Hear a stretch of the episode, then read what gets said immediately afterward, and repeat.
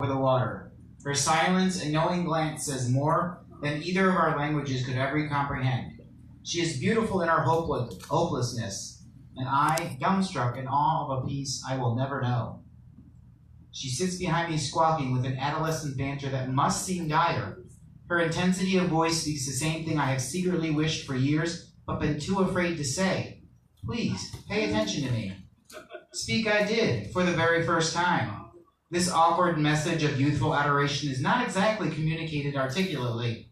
Her only response is, God, I hate you. Please shut up.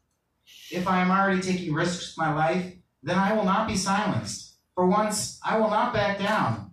You love me. You just don't know it yet. We are inexplicably sat on the very edge of the river, the smell of Texas barbecue intensifying our hunger.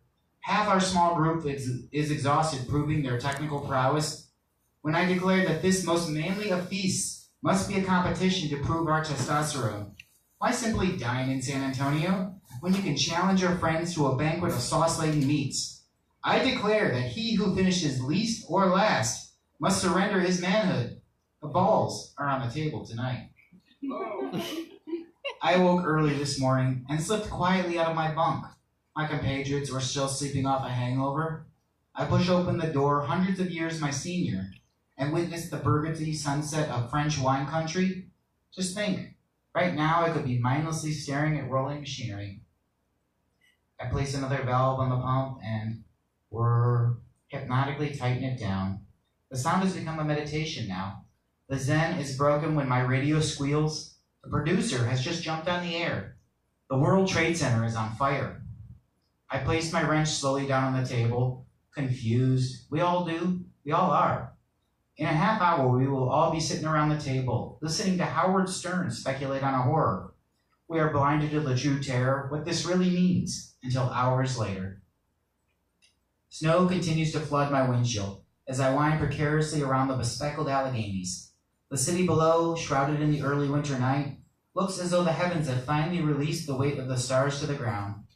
As I marvel at this, a twinge of fear arises. I may not find shelter tonight. Nonetheless, the road levels the road levels out and an exit is offered as salvation. In the midst of planned itineraries, sightseeing, and tourist attractions, I had lost track of time. I am resigned to sleep the night in a Walmart parking lot. When I pull off the exit, however, I am pleased to see the welcoming glow of a mall. There I discover an establishment long since lost to the ether of my youth. As I sit there eating the 10,000 calorie hot dog, I ponder.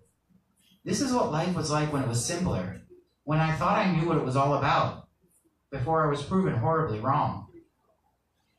In the midst of the audacious and elaborate splendor of Florence, I see a sight so simple and yet so much more a monument to man's unfathomable capacity for love and compassion. A rose, brown and dead, is stuck in a chain link fence. Attached to it is a small handwritten note that reads, Kiss her now. I am in her arms, having been told no and resigned to rejection so many times. So many times I told myself that this would never happen. As my lips touch her, I laugh inside my head. Is this really happening? This is really happening. I hold my breath.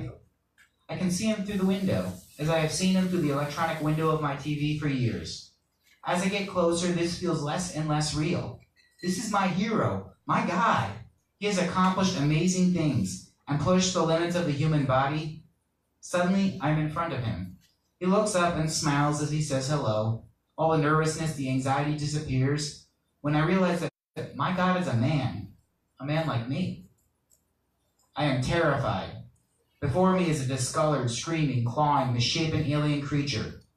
My son takes his first breaths of real air. We are all exhausted. His mother looks at me with a look that practically screams, We did it. I plead, But we're not done doing it yet, are we? Her his gurgles turn into cries, and I know, I know that this, this is the moment that matters any more than any in my life. I will never have a single instant matter any more than this ever will. And while I stare into his bed, I hope he proves me wrong.